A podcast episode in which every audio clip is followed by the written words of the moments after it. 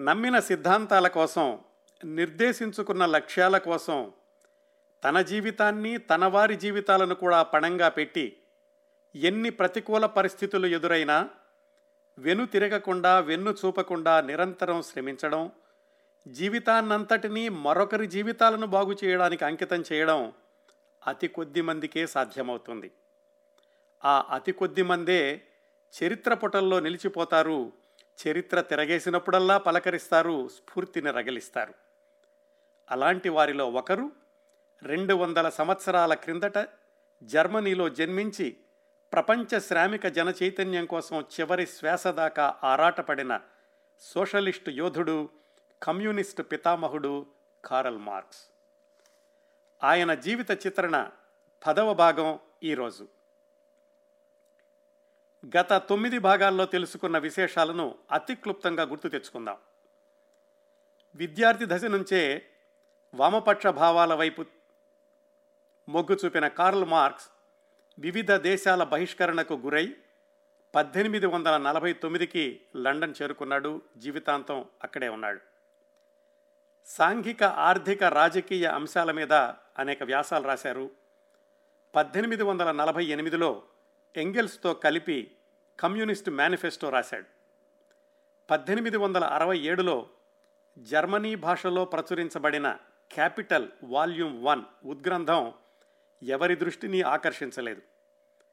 పద్దెనిమిది వందల డెబ్బై డెబ్బై ఒకటి ఆ ప్రాంతాల్లో జరిగిన ఫ్రాన్స్ ప్రష్యాల యుద్ధ సమయంలో కార్ల్ మార్క్స్ రాసిన వ్యాసాల వల్ల ఆయనకు చాలా ప్రచారం వచ్చింది.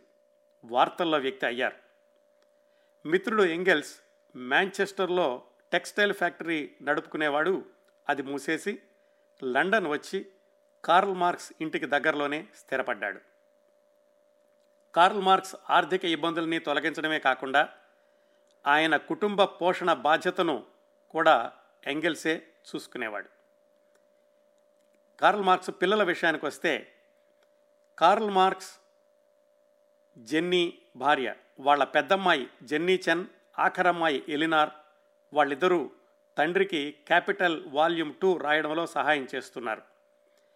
పద్దెనిమిది వందల అరవై ఎనిమిదిలోనే రెండో అమ్మాయి లారా వివాహం చేసుకుని అల్లుడు పాల్తో కలిసి ఫ్రాన్స్లో కాపురం పెట్టారు. ఇక్కడ క్రిందటి భాగానికి సెమికోలన్ పెట్టాం. ఇక్కడి నుంచి ప్రారంభించి మరొక ఎనిమిది సంవత్సరాల పాటు అంటే పద్దెనిమిది వందల డెబ్భై రెండు నుంచి పద్దెనిమిది వందల ఎనభై వరకు కార్ల్ మార్క్స్ రాజకీయ జీవితంలోనూ వ్యక్తిగత జీవితంలోనూ జరిగిన సంఘటనల గురించి తెలుసుకుందాం. ఈరోజు విశేషాలు ఎలా చేద్దామంటే మూడు భాగాలుగా తెలుసుకుందాం. మొట్టమొదటగా పద్దెనిమిది వందల డెబ్భై రెండులోని పరిస్థితులు ఆ తర్వాత పద్దెనిమిది వందల డెబ్భై రెండు నుంచి పద్దెనిమిది వందల డెబ్భై ఐదు వరకు జరిగినటువంటి సంఘటనలు మూడో భాగంగా పద్దెనిమిది వందల డెబ్భై ఐదు నుంచి పద్దెనిమిది వందల ఎనభై వరకు జరిగినటువంటి పరిణామాలు. ఈ మూడు భాగాల్లో ప్రతి భాగంలో కూడా కార్ల్ మార్క్స్ వ్యక్తిగత జీవితం ఆయన రాజకీయ జీవితం అలాగే ఆయన ముగ్గురు కుమార్తెల యొక్క వ్యక్తిగత జీవితాలు. ఈ విధంగా మనం విశేషాలు తెలుసుకుంటూ వెళదాం. ముందుగా పద్దెనిమిది వందల డెబ్భై రెండు మొదట్లో కార్ల్ మార్క్స్ రాజకీయ కార్యకలాపాలు రచనలు ముఖ్యంగా క్యాపిటల్ గ్రంథం ప్రాచుర్యంలోకి వచ్చినటువంటి సందర్భాలు వీటి గురించి తెలుసుకుందాం. పద్దెనిమిది వందల డెబ్భై రెండుకి ఒక సంవత్సరం ముందు ప్యారిస్ కమ్యూన్ అంటే ప్యారిస్ uh, సివిల్ వార్ జరిగిందని తెలుసుకున్నాం కదా. ఆ సందర్భంగా కార్ల్ మార్క్స్ పేరు బయటకు వచ్చి విప్లవ సిద్ధాంతకర్తగా అలాగే ప్రణాళిక వ్యూహ రచయితగా అందరికీ తెలిసాడు. ఉన్నట్టుండి ఆయన రచనలకు ఒక్కసారిగా గిరాకీ పెరిగింది. అక్కడ జర్మనీలో నాలుగు సంవత్సరాల క్రిందట విడుదలైన క్యాపిటల్ వన్ ఆ మొట్టమొదటి భాగం వెయ్యి కాపీలు కూడా అమ్ముడుపోయాయి. నాలుగు సంవత్సరాలు పట్టిందనుకోండి. మళ్ళీ రీప్రింట్ చేస్తాను అని పబ్లిషర్ కబురు పంపించాడు. కార్ల్ మార్క్స్ ఏం చెప్పాడంటే తాజా రాజకీయ పరిణామాల దృష్ట్యా ఇంకా కొన్ని మార్పులు చేర్పులు చేయాలి యథాతథంగా దాన్ని మళ్ళీ రీప్రింట్ చెయ్యొద్దు. మీరు ఆగండి నేను ఆ మార్పులు చేసిస్తాను అని చెప్పాడు. అది అలా ఉండగా క్యాపిటల్ వాల్యూమ్ వన్ ఫ్రెంచి భాషలోకి అనువాదం ముమ్మరంగా సాగుతోంది. దానికి సంబంధించినటువంటి పనులు కూడా కార్ల్ మార్క్స్ ఆ ప్రతులు చూడడం ఆ అనువాదం సరిగ్గా ఉందా లేదా చూడడం ఇలాంటి వాటిల్లో కూడా తీరిక లేకుండా అయ్యాడు. ఇంకా మార్క్సు ఎంగెల్సు ఎప్పుడో రాసినటువంటి కమ్యూనిస్ట్ మేనిఫెస్టోని సరికొత్త ఉపోద్ఘాతంతో ఫ్రెంచ్ ఇంగ్లీషు భాషల్లోకి అనువాదం చేద్దాము అని ఎంగెల్స్ సూచించాడు. ఆ కార్యక్రమాలు కూడా మొదలైనవి. ఇవన్నీ ఇలా ఉండగా రష్యాలో క్యాపిటల్ వన్ వాల్యూమ్ అనువాదం అవుతోంది అని క్రిందటి భాగంలో తెలుసుకున్నాం.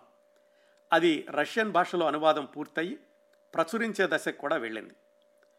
అప్పట్లో ఎలా ఉండేదంటే రష్యాలో ఏ పుస్తకం ప్రచురించాలన్నా కానీ సెన్సార్ ఉండేది. అప్పట్లో ఉన్న ప్రభుత్వం దృష్టికి ఈ క్యాపిటల్ వన్ రష్యన్ అనువాదం వెళ్ళింది.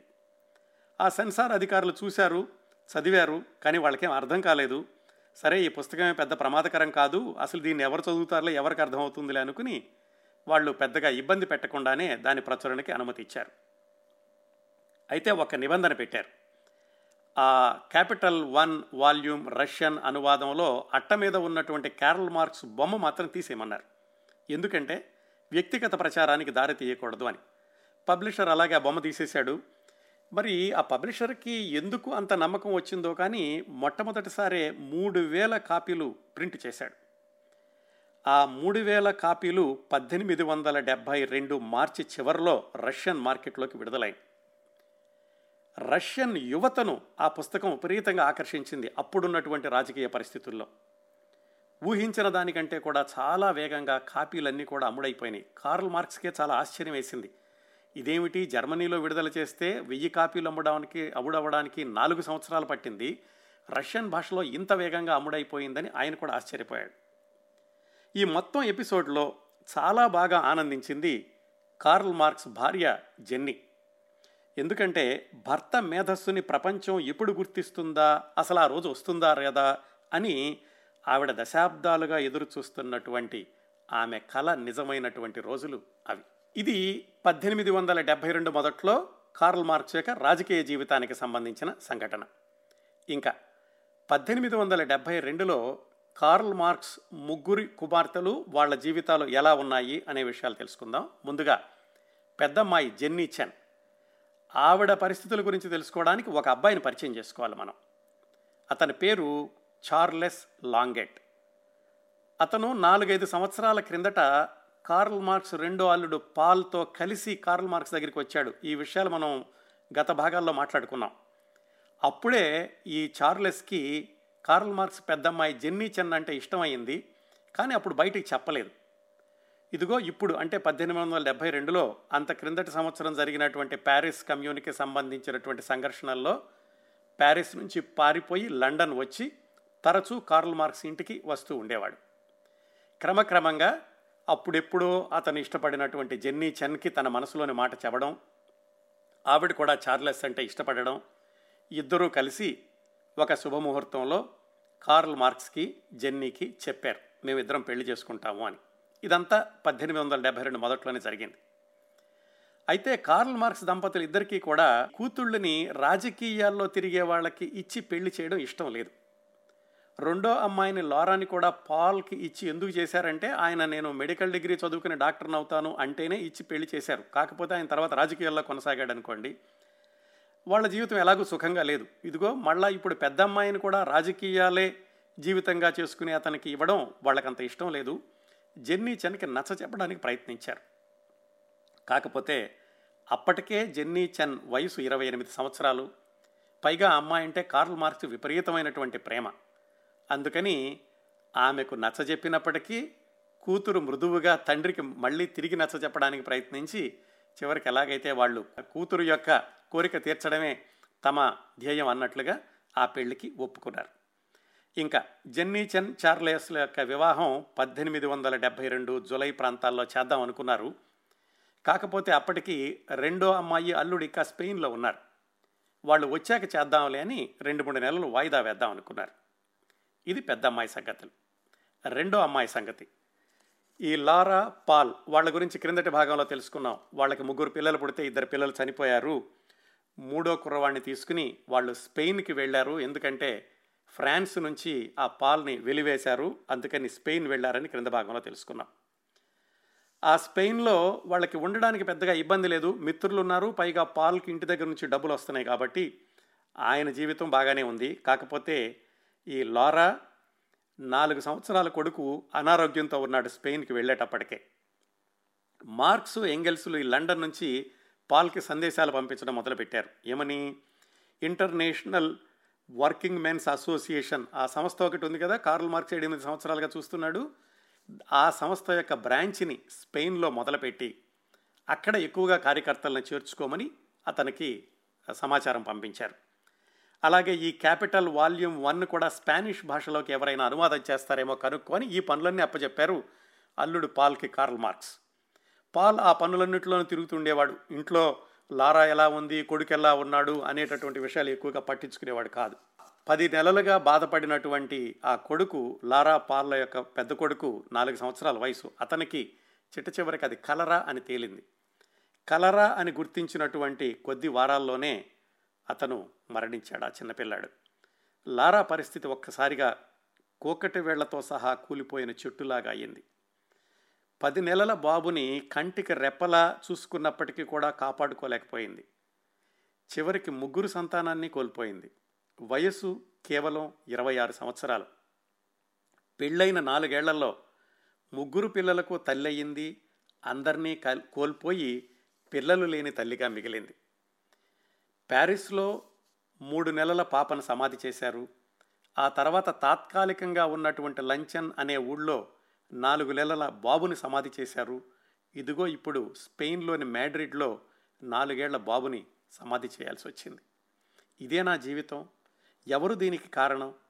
తనను పెంచి పెద్ద చేసిన తండ్రి సహాయం చేసిన అంకుల్ ఎంగెల్స్ ప్రేమించి పెళ్ళి చేసుకున్న పాల్ వీళ్ళందరికీ రాజకీయాలే జీవితాలు. మరి భార్య పిల్లలు? వాళ్ళ బాధ్యత లేదా? వాళ్ళు ఏమైపోయినా వాళ్ళకి పట్టదా? అప్పుడు అమ్మ జెన్నీ విషయంలో కూడా ఇలాగే జరిగింది. ఇప్పుడు తనకి అలాగే జరుగుతోంది. అప్పుడైతే కార్ల్ మార్క్స్ తెచ్చిపెట్టినటువంటి పేదరికం వల్ల అలా ఇబ్బందులు పడ్డారు. ఇప్పుడు భర్త ధనవంతుడే డబ్బుకేమీ ఇబ్బంది లేదు. కాకపోతే కరువైందల్లా భర్త సమయమే. ఇలా సాగాయి లారా ఆలోచనలు ఆ కొడుకును కూడా పోగొట్టుకున్నాక. పదిహేడేళ్ళ వయసులోనే ఎంతోమంది ప్రేమిస్తున్నామంటూ వెంటపడినటువంటి లారా సౌందర్యం పెళ్ళైన నాలుగేళ్ళలో శరీరం అంతా శుష్కించి అందమంతా హరించుకుపోయి జీవచ్ఛవంలాగా మిగిలింది. మగవాళ్ళ రాజకీయ జీవితాల కోసం తాను అమ్మ జెన్నీ చెల్లించినటువంటి మూల్యం అది. కార్ల్ మార్క్స్ జెన్నీలకి ఈ విషయం తెలిసింది. ఆ పెద్ద మనోడు కూడా చనిపోయాడని. ఇంకా వాళ్ళు అక్కడ ఉండి ఏం ఇబ్బందులు పడతారు? లండన్ వచ్చేసేయండి ఇక్కడే ఏమైనా చేసుకుందరు కానీ అని ఆ రెండో కూతురు లారాకి పాల్కి కబురు పంపించారు. వాళ్ళు పద్దెనిమిది వందల డెబ్భై రెండు మధ్యలో లండన్ చేరుకున్నారు. ఇది రెండో అమ్మాయి విషయం. ఇంకా మూడో అమ్మాయి విషయానికి వస్తే కార్ల్ మార్క్స్కి ఇంటికి వచ్చేటటువంటి కార్యకర్తల్లో ఇంకో కుర్రాడు ఉన్నాడు. ఇతను కూడా అలాగే ప్యారిస్ నుంచి పారిపోయి వచ్చినటువంటి కుర్రాడు. అతని పేరు ఆలివర్ లిసాగ్రే. వయసు ఈ పాల్ చార్లెస్ల కంటే చాలా పెద్దవాడు. ముప్పై నాలుగు సంవత్సరాల వయసు ఉంటుంది చాలా చురుగ్గా ఉండేవాడు. అతను కూడా ఈ చార్లెస్ పాల్ లాగా బాగా ఉన్నటువంటి కుటుంబానికి చెందినవాడే. కాకపోతే విప్లవ భావాల వల్ల కుటుంబ సభ్యులతో భేదించి బయటకు వచ్చాడు కొన్నాళ్ళు ఎక్కడో టీచర్గా పనిచేశాడు. మరి కొన్ని రోజులు ఏదో పత్రికా విలేకరిగా పనిచేశాడు. ఇవన్నీ ఫ్రాన్స్లో. ఇదిగో ఇప్పుడు కార్ల్ మార్క్స్ ఇంటికి తరచూ వస్తూ ఉండేవాడు. ఆయనతోటి ఈ ఐడబ్ల్యూఎంఎఫ్ కార్యక్రమాలు వీటిని చర్చించడానికి. ఆ వచ్చినటువంటి క్రమంలో కార్ల్ మార్క్స్ యొక్క చిట్ట చివరి కూతురు ఎలినార్ ఆమెకు దగ్గరయ్యాడు. కాకపోతే ఎలినార్ యొక్క వయసు కేవలం పదిహేడు సంవత్సరాలు మాత్రమే ఈ లిసాగ్రే పరిచయం అయ్యేటటువంటి సమయానికి. వాళ్ళిద్దరూ కూడా ఒకళ్ళనొకళ్ళు ప్రేమించుకున్నారు పెద్దవాళ్ళకి తెలియదు ఇంకాను. పదిహేడు సంవత్సరాలు ఎలినార్ వయసు అయితే లిసాగ్రే వయసు ముప్పై నాలుగు సంవత్సరాలు అంటే రెట్టింపు వయసు ఉన్నటువంటి అతను. అమ్మా నాన్నలకి చెప్పకుండానే పద్దెనిమిది వందల డెబ్బై రెండు మధ్యలో రహస్యంగా వాళ్ళిద్దరూ ఎంగేజ్మెంట్ కూడా చేసుకున్నారు. అయితే ఈ లిసాగ్రే ఎలినార్ వీళ్ళిద్దరూ చేసుకున్నటువంటి ఎంగేజ్మెంట్ ఆ తర్వాత ఎనిమిదేళ్ళు జరిగినా కానీ వివాహ బంధంగా మారకపోవడం ఎలినార్ జీవితాంతం అవివాహితగానే మిగిలిపోవడం ఇవన్నీ కూడా ఆమె కథలో కొసమెరుపులు అలా ఎందుకు జరిగింది అనేది మనం కథాక్రమంలో తర్వాత తెలుసుకుందాం. ఇవన్నీ కూడా పద్దెనిమిది వందల డెబ్బై రెండు మొదట్లో కార్ల్ మార్క్స్ యొక్క రాజకీయ జీవితం ముగ్గురు అమ్మాయిల యొక్క జీవితాలు. మళ్ళీ ఒకసారి ఆయన వ్యక్తిగత జీవితం నుంచి బయటకు వచ్చి ఆ రోజుల్లోనే కార్ల్ మార్క్స్ రాజకీయ జీవితంలో జరిగినటువంటి ఒక ముఖ్యమైన సంఘటన గురించి తెలుసుకుందాం. ఇంకా పెద్దమ్మాయి పెళ్ళవలేదు చిన్న అమ్మాయి వాళ్ళు స్పెయిన్ నుంచి వచ్చి ఉన్నారు. కార్ల్ మార్క్స్కి ఏడెనిమిది సంవత్సరాలుగా పెంచి పోషిస్తున్నాడు. International working men's association IWMA. దాంట్లో చాలా చురుకుగా ఉండేవాడు కీలకమైన పాత్ర కూడా పోషించేవాడు.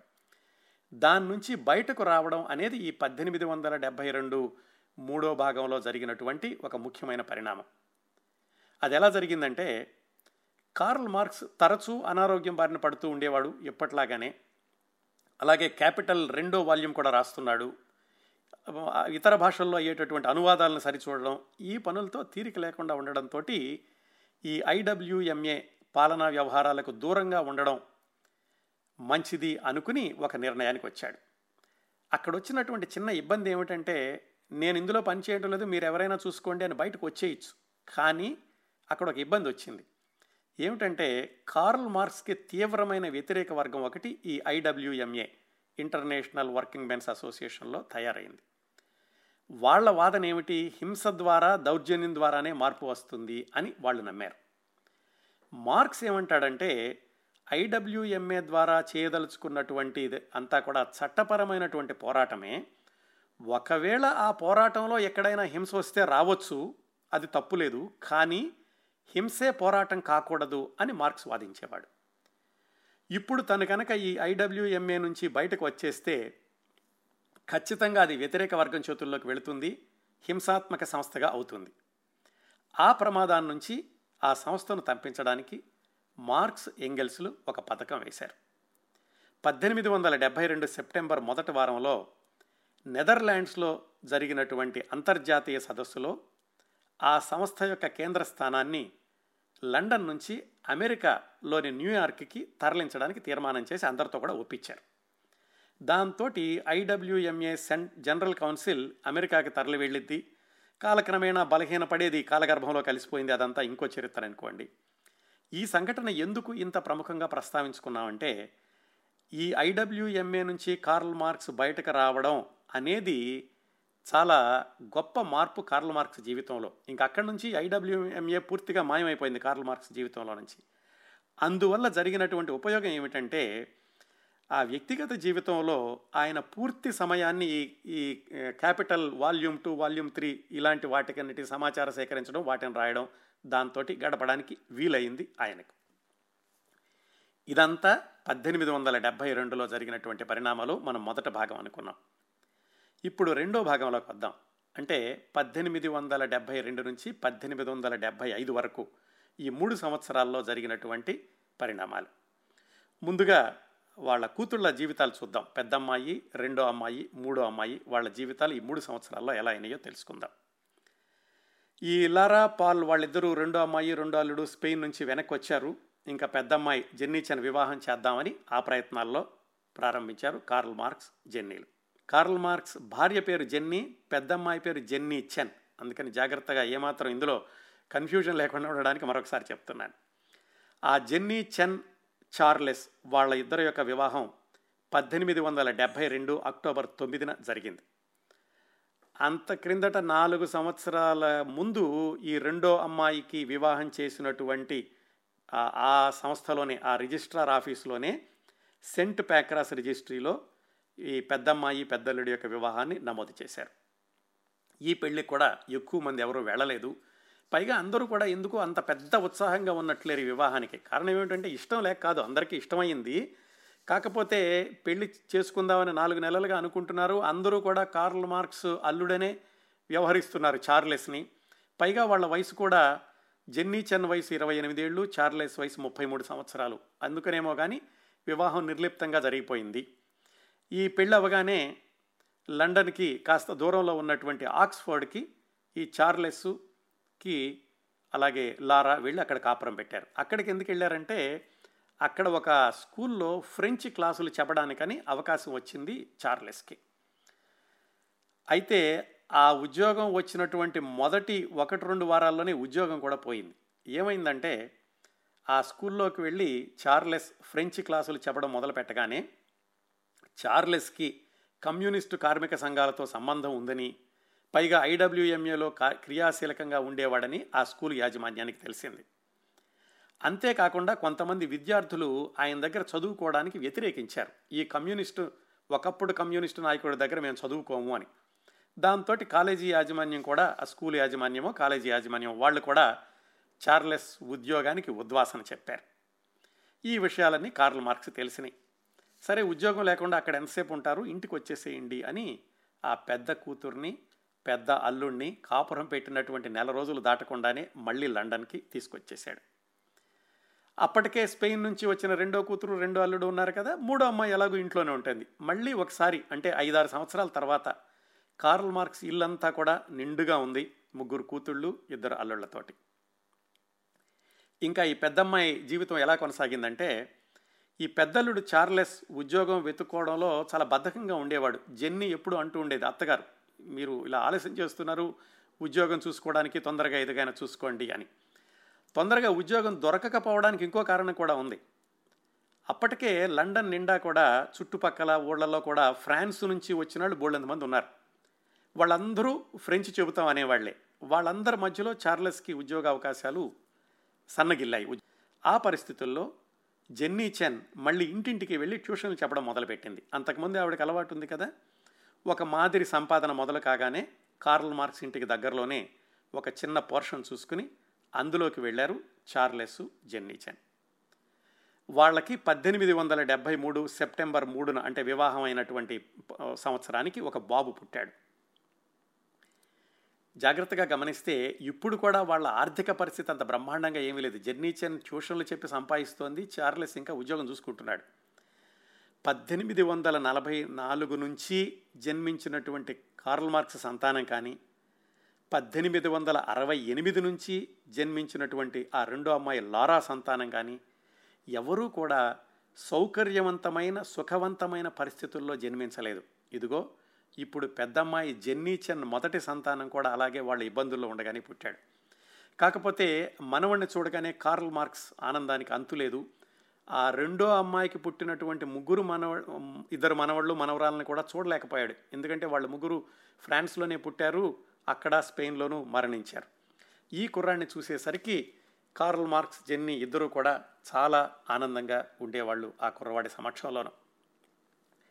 అయితే జెన్నీ చిన్న ట్యూషన్లు చెప్పి కుటుంబాన్ని పోషిస్తుంది అనుకున్నాం కదా ఆ దాంతో ఉదయం ట్యూషన్లు చెప్పడం సాయంకాలం ట్యూషన్లు చెప్పడం పసిబిడ్డ పోషణలో తీరిక లేకుండా ఉండడం ఇలా ఇన్ని ఇబ్బందులు అయ్యేసరికి జెన్నీ చెన్న ఆరోగ్యం దెబ్బతింది. తద్వారా నెలల బాబు ఆరోగ్యం కూడా దిగజారింది. కార్ల్ మార్క్స్ యొక్క కుటుంబాన్ని ఒకప్పుడు వెంటాడైన దురదృష్టం ఇదిగో మళ్ళీ పెద్దమ్మాయి జెన్నీ చెన్న కూడా వదలలేదు. పుట్టినటువంటి సంవత్సరం లోపే పద్దెనిమిది వందల డెబ్భై నాలుగు ఆగస్టులోనే ఆ జెన్నీ చెన్కి పుట్టినటువంటి పెద్ద కొడుకు కన్నుమూశాడు. జెన్నీ చెన్ చార్లెస్ల యొక్క మొదటి సంతానం ఆ విధంగా నిష్క్రమించింది. ఈ సంఘటనలో వాళ్ళిద్దరికే కాదు కార్ల్ మార్క్స్ను కూడా ఇది విపరీతంగా కుగ్గదీసింది. ఆయనకి ఎంత అనారోగ్యంగా ఉన్నా ఎంత తీరిక లేకుండా ఉన్నా మనవడి దగ్గర ఉంటే కనుక అన్నీ మర్చిపోతూ ఉండేవాడు. వాళ్ళకు గుర్తొచ్చింది. వాళ్ళు లండన్ వచ్చిన కొత్తలో ఇలాగా వరుసగా ఇద్దరు పుట్టగానే చనిపోవడం పుట్టిన కొద్ది రోజులకి చనిపోవడం ఇవన్నీ కూడా వాళ్ళకు గుర్తొచ్చినాయి. ఇలా పద్దెనిమిది వందల డెబ్భై నాలుగు అయిపోయి పద్దెనిమిది వందల డెబ్భై నాలుగు చివరిలో ఆ పెద్దల్లుడు చార్లెస్కి కాస్త స్థిరమైన ఉద్యోగం దొరికింది.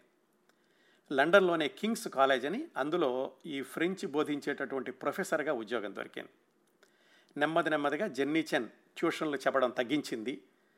అత్యవసరమైనప్పుడు వాళ్ళకి ఎప్పుడైనా డబ్బులు కావాలంటే ఎంగెల్స్ నుంచి సహాయం అందుతూ ఉండేది. అలాగే చార్లెస్ వాళ్ళ అమ్మగారు కూడా ఫ్రాన్స్ నుంచి పంపిస్తూ ఉండేవాళ్ళు. ఇలా పద్దెనిమిది వందల డెబ్భై ఐదు వచ్చేసరికి చార్లెస్ జెన్నీచెన్ వాళ్ళిద్దరూ కూడా కొడుకు చనిపోయినటువంటి విషాదంలో నుంచి నెమ్మది నెమ్మదిగా కోలుకుంటూ కొత్త జీవితాన్ని ప్రారంభించారు. ఇంకా మనం పద్దెనిమిది వందల డెబ్బై రెండు డెబ్బై ఐదు మధ్యలో ఉన్న విశేషాలు తెలుసుకున్నాం ఇవి పెద్దమ్మాయి విశేషాలు. ఇంకా రెండో అమ్మాయి అల్లుడు స్పెయిన్ నుంచి వచ్చారు కదా వాళ్ళ జీవితాలు ఈ మూడు సంవత్సరాల్లో ఎలా గడిచినాయో తెలుసుకుందాం. వాళ్ళు స్పెయిన్ నుంచి రాగానే కార్ల్ మార్క్స్ ఇంట్లోనే ఉన్నారనుకుని తెలుసుకున్నాం కదా ఈ రెండో అల్లుడు పాల్ అక్కడ స్పెయిన్లో ఉండగా వాళ్ళ అమ్మ వాళ్ళు ఇచ్చిన డబ్బులు తండ్రి దగ్గర నుంచి వచ్చిన డబ్బులన్నీ కూడా అక్కడ అవజేసేసాడు అందుకని వాళ్ళు లండన్ వచ్చేసరికి మళ్ళీ మామూలుగానే వీళ్ళలాగే ఆర్థిక ఇబ్బందుల్లో ఉన్నారు. కావాలంటే కనుక ఆయన లండన్లో అంతకుముందు పూర్తి చేసినటువంటి మెడిసిన్ కోర్సులతోటి ఆయన డాక్టర్గా ప్రాక్టీస్ చేయొచ్చు. ఆయనకు అవకాశం ఉంది. కాకపోతే నా ముగ్గురు సంతానంలో ఏ ఒక్కరిని కాపాడలేకపోయినటువంటి వైద్య వృత్తి నాకు వద్దు అని దాని మీద అలిగి ఆయన మెడికల్ ప్రాక్టీస్ వైపు వెళ్ళడానికి ఇష్టపడలేదు. అది కాకుండా ఏదైనా వ్యాపారం చేస్తాను అని కార్ల్ మార్క్స్ చెప్పాడు. కార్ల్ మార్క్సే తనకు తెలిసినటువంటి సోషలిస్టు మిత్రులు ఉన్న ఇద్దరు ముగ్గురు ఉంటే వాళ్ళకి పరిచయం చేశాడు రెండో అల్లుడిని రెండు మూడు వ్యాపారాల్లో ఏవో ఉన్నంతలో పెట్టుబడి పెట్టాడు చేతులు కాల్చుకున్నాడు. మళ్ళీ ఆ నష్టాల నుంచి బయట తీసుకురావడానికి ఎంగెల్సే సహాయం చేయాల్సి వచ్చింది దాదాపుగా కార్ల్ మార్క్సే కాకుండా వాళ్ళ పిల్లలకు కూడా ఏమి ఇబ్బందులు వచ్చినా కానీ ఎంగెల్సే సహాయం చేస్తూ ఉండేవాడు. చివరికి ఆ వ్యాపారాలని దెబ్బతిని తన ఇంట్లోనే ఫోటో లిథోగ్రాఫిక్ అండ్ ఎచింగ్ అనేటటువంటి ఒక చిన్న కుటీర పరిశ్రమ లాంటిది కిచెన్లో పెట్టుకున్నాడు. కుటుంబం గడవడానికని చెప్పి భార్య లారా కూడా ట్యూషన్లు చెప్పడం మొదలుపెట్టింది వాళ్ళ అక్కయ్యలాగా. ఇదిగో ఇట్లాగా కొంచెం వాళ్ళ ఉన్నంతలో ఏదో స్థిరపడ్డాక వాళ్ళు కూడా కార్ల్ మార్క్స్ ఇంటి దగ్గరలోనే ఒక ఇల్లు చూసుకుని అందులోకి మారారు. ఇంకా మూడో అమ్మాయి సంగతి. పద్దెనిమిది వందల డెబ్భై రెండులో ఆ మూడో అమ్మాయి లిసాగిరే అని తనకంటే రెట్టింపు వయసు ఉన్నటువంటి అబ్బాయిని ప్రేమించింది. తల్లిదండ్రులకు తెలియకుండా ఆవిడ ఎంగేజ్మెంట్ కూడా చేసుకుందని చెప్పుకున్నాం కదా. కొన్ని రోజులకి తెలిసింది కార్ల్ మార్క్స్కి జెన్నీకి. ఇలాగా ఈ మూడో అమ్మాయి ఎలినారా లిసాగ్రే తోటి ఎంగేజ్మెంట్ కూడా చేసుకుంది అని. వాళ్ళు అమ్మాయిని పిలిచి చెప్పారు. అమ్మ నీది ఇంకా చిన్న వయసు. వివాహం గురించి నిర్ణయం తీసుకునేటంతటి పరిణితి లేదు. వయసులో ఇంత వ్యత్యాసం ఉంటే ఆ జంటకు వచ్చేటటువంటి సమస్యలు మాకు తెలుసు. ఈ ఆలోచన మానుకో. పైగా రాజకీయాల్లో ఉండి ఇదిగో నేను నీ బావలిద్దరూ కూడా ఎన్ని ఇబ్బందులు పడుతున్నారో తెలుసు కదా. మళ్ళీ రాజకీయాల్లో ఉన్నటువంటి లిసాగ్రేతో పెళ్ళికి మేము అంగీకరించలేము అని కార్ల్ మార్క్స్ మూడో అమ్మాయికి తెగేసి చెప్పాడు. తల్లిదండ్రుల్ని కాదని చెప్పి పెళ్ళి చేసుకునేటటువంటి స్వతంత్రత ఇంకా లేదు ఆ రోజుల్లో బహుశా ఎలినార్కి. అలాగని వాళ్ళ అనుకున్నటువంటి ఆ లిసాగ్రే తోటి కూడా రాజీ పడలేదు. ఇట్లాగైతే కాదు తనంతట తాను ఎక్కడైనా ఉద్యోగం చేసుకుంటా ఉంటే కొన్ని రోజులకైనా తల్లిదండ్రులను ఒప్పించవచ్చు అనుకుని ఆ మూడో అమ్మాయి లండన్కి కాస్త దూరంలో బ్రైటన్ అనే ఊరుంటే అక్కడికి వెళ్ళి అక్కడ టీచర్గా ఉద్యోగం చూసుకుంది. ఈ లిసాగిరి అప్పుడప్పుడు అక్కడికి వెళ్ళి కలుస్తూ ఉండేవాడు. ఇది వాళ్ళ ముగ్గురు కూతుళ్ళ గురించినటువంటి విశేషాలు డెబ్బై రెండు డెబ్బై ఐదు మధ్యలో. ఆ మధ్యలో ఈ కార్ల్ మార్క్స్ వ్యక్తిగత జీవితంలో జరిగిన ఒక సంఘటన గురించి తెలుసుకుందాం.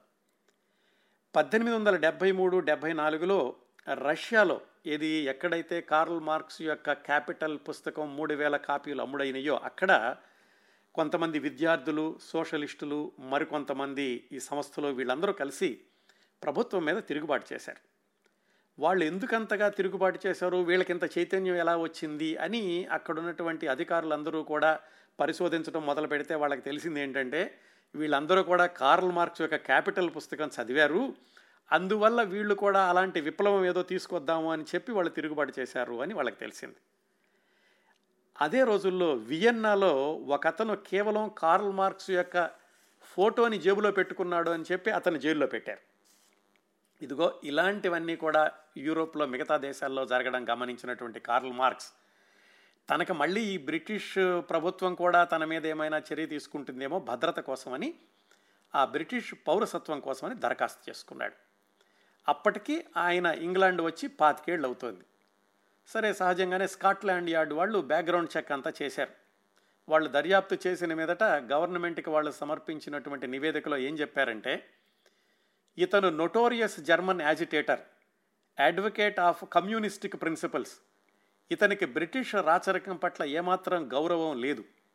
అందుచేత ఇతనికి బ్రిటిష్ పౌరసత్వం ఇవ్వద్దు అని గట్టిగా తేల్చి చెప్పారు ఆ తర్వాత కార్ల్ మార్క్స్ మరణించినటువంటి పద్దెనిమిది వందల ఎనభై మూడు వరకు ఏ దేశానికూ చెందని పౌరుడిలాగా అంటే సమస్త ప్రపంచానికి చెందిన పౌరుడు అనుకోవచ్చు అలాగా లండన్లో కొనసాగాడు. ఈ ఎనిమిదేళ్ళ వివరాలన్నీ కూడా తర్వాత తెలుసుకుందాం. ఇలా పిల్లల ముగ్గురు బయటికి వెళ్ళిపోయాక ఇంకా అంత పెద్దిల్లు ఎద్దుకులే అనుకుని కార్ల్ మార్క్స్ వాళ్ళు దగ్గరలోనే మరొక ఇంటికి మారారు. మరీ అంత చిన్న ఇల్లేం కాదు. ఇది కూడా ఒక మాదిరి ఇల్లే. ఎందుకంటే వాళ్ళకి డబ్బులు ఇచ్చేదంతా ఎంగెల్సే కదా. అందుకని డబ్బులకి ఏం ఇబ్బంది లేదు. కార్ల్ మార్క్స్ జెన్నీల లండన్ జీవితంలో చిట్ట చివరిగా వాళ్ళు నివసించినటువంటి ఇల్లు ఇది. ఆ దగ్గరలోనే ఉంది. వాళ్ళు ఉన్నటువంటి మెయిట్లాండ్ దగ్గరలోనే. చివరి రోజులు కూడా ఈ ఇంట్లోనే గడిచాయి. ఈ ఇంట్లోనే వాళ్ళు నిష్క్రమించారు కూడా. అవి ఎలాగో తర్వాత వస్తాయి మనకి. కార్ల్ మార్క్స్ అనారోగ్యం తిరగబెట్టినప్పుడల్లా సముద్ర తీర ప్రాంతానికి వెళ్ళి వైద్యం చేయించుకుంటూ ఉండేవాడు. మళ్ళీ చెప్పవలసిన లేదు వీటన్నిటికీ కూడా డబ్బులు ఇచ్చేది ఎంగెల్సే. ఇలాగా పద్దెనిమిది వందల డెబ్భై ఐదు గడిచింది. ఇప్పుడు మూడో భాగంలోకి వద్దాం. అంటే పద్దెనిమిది వందల డెబ్భై ఐదు నుంచి పద్దెనిమిది వందల ఎనభై వరకు వాళ్ళ జీవితాల్లో జరిగినటువంటి కొన్ని సంఘటనలు. పద్దెనిమిది వందల డెబ్భై ఆరు వచ్చింది. ఆ సంవత్సరం మే పదిన జెన్నీ చన్కి ఇంకో మగబిడ్డ పుట్టాడు. అంటే రెండో బిడ్డ మొదటి బిడ్డ చనిపోయాడని తెలుసుకున్నాం కదా. ఆ మొదటి బిడ్డ పుట్టినప్పుడు వచ్చినటువంటి పరిస్థితులు జెన్నీ చన్కి మళ్ళీ రాకూడదు అని ఈ మార్క్స్ భార్య జెన్నీ అలాగే ఎంగెల్స్ భార్య లిజీ వీళ్ళిద్దరూ కూడా చాలా జాగ్రత్తలు తీసుకున్నారు. ఆ పిల్లాడికి పేరు కూడా చార్లెస్ వాళ్ళ నాన్న పేరు అలాగే ఎంగెల్స్ పేరు పిన్ని లారా పేరు కలిసి వచ్చేలాగా జీన్ లారెంట్ ఫ్రెడరిక్ లాంగెట్ అని పేరు పెట్టుకున్నారు. ముద్దుగా జానీ అని పిలుచుకుంటూ ఉండేవాళ్ళు. కార్ల్ మార్క్స్ యొక్క రెండో సంతానంలో పెరిగి పెద్దవాడై ఒక స్థాయికి చేరిన వాళ్ళలో మొట్టమొదటి వాడు ఈ జానీ. పద్దెనిమిది వందల డెబ్భై ఆరులో పుడితే ఆయన దాదాపు అరవై రెండు సంవత్సరాలు జీవించి పంతొమ్మిది వందల ముప్పై ఐదు వరకు ఉన్నాడు ఆయన ఆ తర్వాత రోజుల్లో సోషలిస్టు పార్టీ ఆఫ్ ఫ్రాన్స్కి నాయకత్వం వహించేటటువంటి స్థాయికి వెళ్ళాడు. ఇన్ని మరణాల తర్వాత కార్ల్ మార్క్స్ యొక్క రెండో తరంలో జీవించినటువంటి మొట్టమొదటి కుర్రవాడు ఈ జియాని. పద్దెనిమిది వందల డెబ్భై ఆరు మళ్ళీ మూడో అమ్మాయి ఎలా ఉందో చూద్దాం. అప్పటికీ ఈ మూడో అమ్మాయి ఎలినార్ లిసాగ్రేని ప్రేమలో పడి దాదాపుగా నాలుగేళ్ళు దాటింది. వాళ్ళ పెళ్ళికి ఇంకా కార్ల్ మార్క్స్ వాళ్ళు ఒప్పుకోలేదు. ఈ నాలుగైదేళ్ళలో ఎలినార్కి కాస్త మానసిక పరిపక్వత వచ్చింది. సహజంగానే ఆవిడ చుట్టూత కొత్త మిత్రులందరూ వచ్చారు. పనిచేసేటటువంటి స్కూల్ యూనియన్ కార్యక్రమాల్లో కూడా చురుగ్గా ఉండేది. అంతేకాకుండా బయట థియేటర్ నాటకాల్లో నటించడం కూడా ప్రారంభించింది. ఇదంతా జరిగేసరికి ఆవిడ ఇష్టపడినటువంటి లిసాగ్రేకి నలభై ఏళ్ళు వచ్చినాయి అతను లండన్ వచ్చి ఐదేళ్ళు అయినా కానీ ఇంకా ఇంగ్లీష్ సరిగ్గా మాట్లాడడం రాలేదు. ఏదో ఫ్రెంచ్ భాషలో పుస్తకాలు అవి రాస్తూ ఉండేవాడు కానీ ఆయనకి ఉద్యోగం ఏమీ లేదు. క్రమక్రమంగా వాళ్ళిద్దరి మధ్యన ఉన్నటువంటి బంధం పలచబడుతూ వచ్చింది. ఇలాగా డెబ్బై ఆరు డెబ్బై ఏడు అయిపోయింది. పద్దెనిమిది వందల డెబ్బై ఎనిమిదిలో పెద్దమ్మాయి జెన్నీ చెన్ మరొక మగబిడ్డకు జన్మనిచ్చింది. అంటే మూడో బిడ్డ బ్రతికున్న వాళ్ళల్లో రెండో బిడ్డ.